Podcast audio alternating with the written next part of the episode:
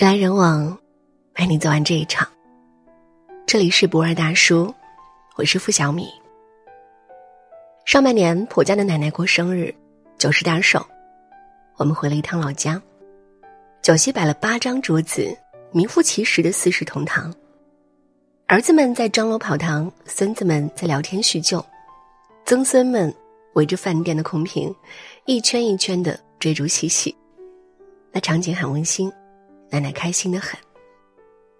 她穿着深红色的新衣服，坐在饭店门口的长凳上，笑眯眯的看着后辈们热闹。老人们都喜欢热闹，《红楼梦》里贾母听戏都只听欢快热闹的曲子。因为晚年的生活多半是孤独的，就像婆家奶奶那样，在我印象中她总是坐在大院里晒太阳，时间像凝固似的，不走不动。奶奶就那么坐着，一坐就是小半天，那画面像被定格了。我们洗完衣服，买完菜，带小朋友出去逛了一圈，奶奶还在那儿坐着，就连神情都未曾换过，沉默的，宁静的。我时常会想，那些晒太阳的清晨和午后，奶奶在想些什么，又或是什么都未曾想，时光已从头顶掠过。奶奶也曾有过青春，奶奶还曾是一个能干的女人。听婆婆讲，年轻的时候她一个人撑起了整个家，家里孩子多，吃不饱，她一边料理家务，一边下地干活，手脚利索而勤快，没有人不佩服的。而如今再能干的人也老了。老人最喜热闹，老人最怕分别。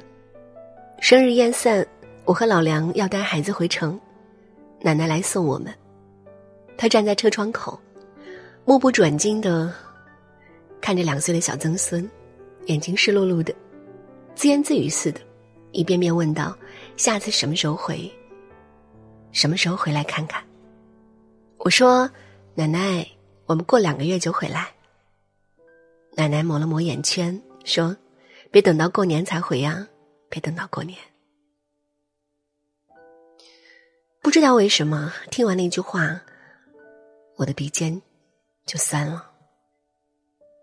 外婆的晚年比婆家奶奶热闹了一点，她跟舅舅一起住，家里有三个小曾孙，都是鬼精灵的顽童，一起吵闹，一起玩耍，偶尔呢还会去找外婆要东西吃，欢声笑语不断。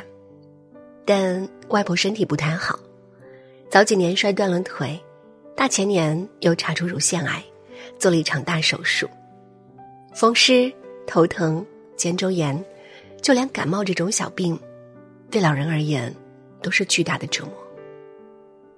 时常一场咳嗽就是两三个月。我回去看他，他很开心，坐在房间的藤椅上给我讲他日常的生活。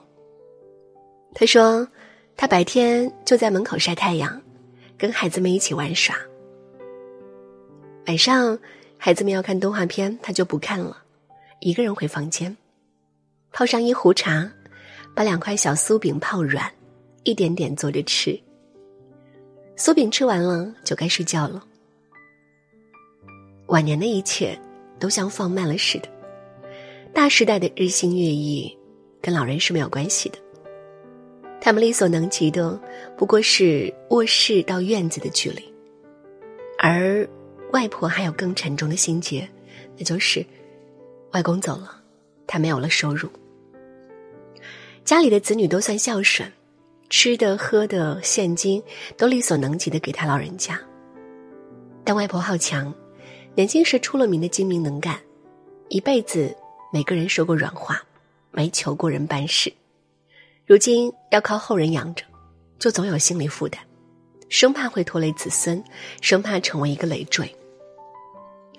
为了不成为累赘，八十岁高龄的他依旧抢着干一些力所能及的家务，比如扫地或洗碗，甚至连身体不舒服都总要到撑不住才开口。怕怕子女花钱，怕子女要请假，怕子女担心。原本风风火火的精明主妇，晚年变得沉默寡言。有那么几次，外婆跟我聊到这些，突然就抹起了眼泪。现在的外婆早不是从前的外婆了。爸妈如今快六十了，也不是以前的爸妈了。以前我爸性子很暴躁，大魔王似的，不分青红皂白就骂人。去年我接了他和妈妈过来住，顺便帮我照看一下孩子。这一年里，他没骂过我一句。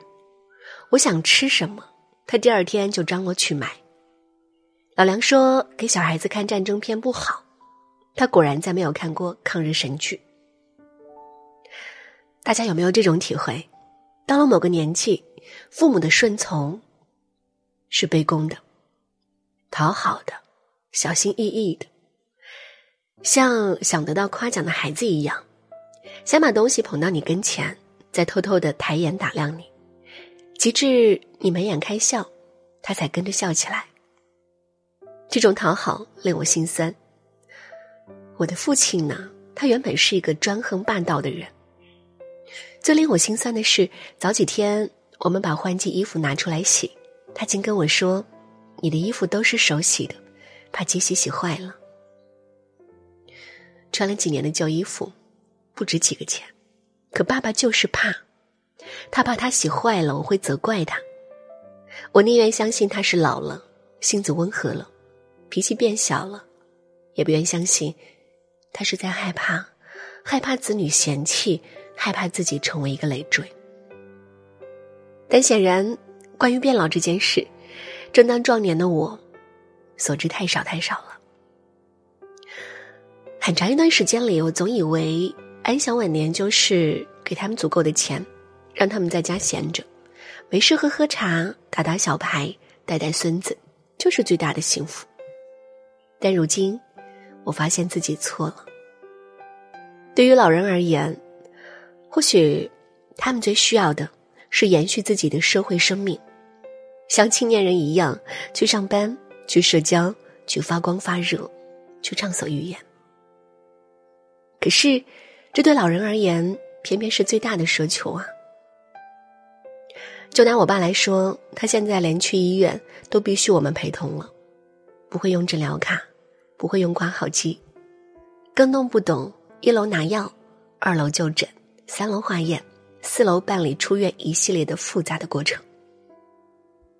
他站在柜员机的电子屏前，眼睛里都是茫然和胆怯，怕把机器弄坏了，怕把卡吞了，怕按错了密码，把钱全部锁死了。看到那样的父亲，我甚至会忍不住想，我们在路上看到的那些慈眉善目的老人，到底是真的慈眉善目，还仅仅是因为老了，不得已换了一副面孔啊。对于衰老，我们一无所知。我曾在许多文章里写过代沟这回事儿。年轻人容易陷入一种偏执，认为那些脱离时代的老人是因为自身的懈怠而被潮流抛弃。为什么有些大爷大妈那么洋气，另一些却不可以？就是不可以。就像你无法对一个古人说，缠脚是不对的，纳妾是犯法的，婚姻是自由的。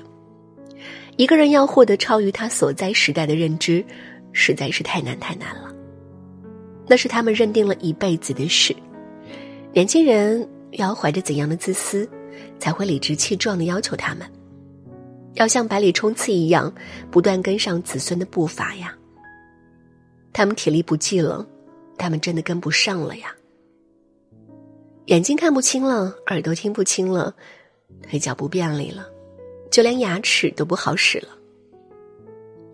正如张泉灵在一档节目中说的那样，许多老人甚至不敢独自在家洗澡，因为害怕滑倒在厕所里，几天后才被人发现。那种恐惧和怯弱，我们依然一无所知。我听过许多年轻人畅想晚年自由自在，游山玩水，那当然是最好不过的状态，因为它同时满足了三个条件：有钱，有自由，要身体健康。可总有一天连山水都看不动了呀，人缩成一个剪影，坐在角落里，坐在阳光下，耳边是子孙的家常，菜买多了，肉买贵了，饺子包露馅了，一切近在眼前，一切远在天边。他成了一个局外人。作家淡豹写老人的生活，做糯米藕，甜甜的并不爱吃，但这玩意儿极费时间。糯米泡发，一点点用筷子塞进藕里，做好了，天就黑了。做烙饼，不是一次性烙好了再吃，而是吃一张，烙一张。一切的一切，都不是用孤独这样肤浅的词可以形容尽的。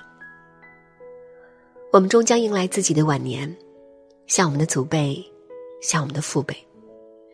我不知道那个时代，晚年生活会不会多姿多彩？养老院和科技是否能排解一部分的孤独？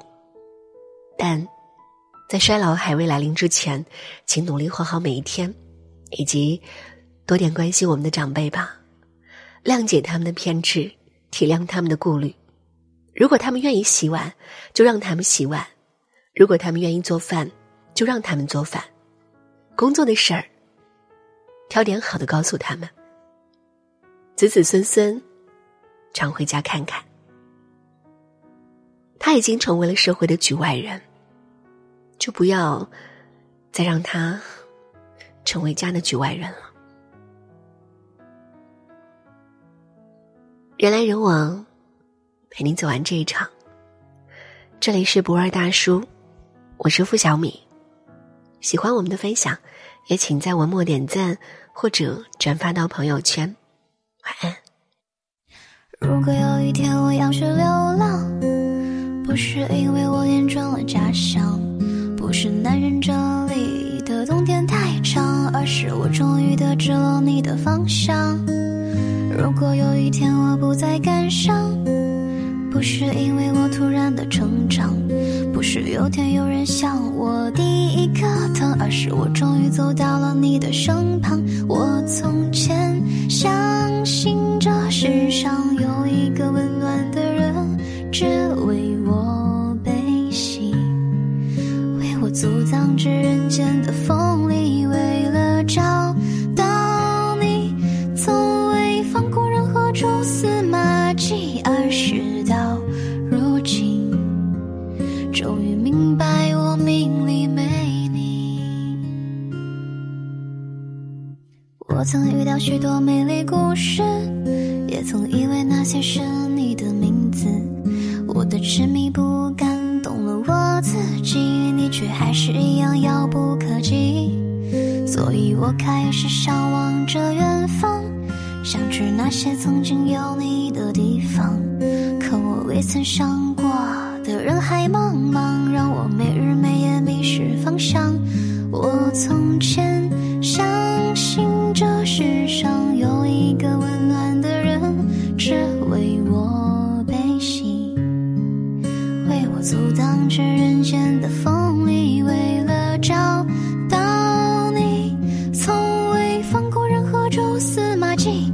而事到如今，终于明白我从前相信这世上有一个温暖的人，只为我悲喜，为我阻挡着人间的风里，为了找到你从未放过任何蛛丝马迹。而事到如今，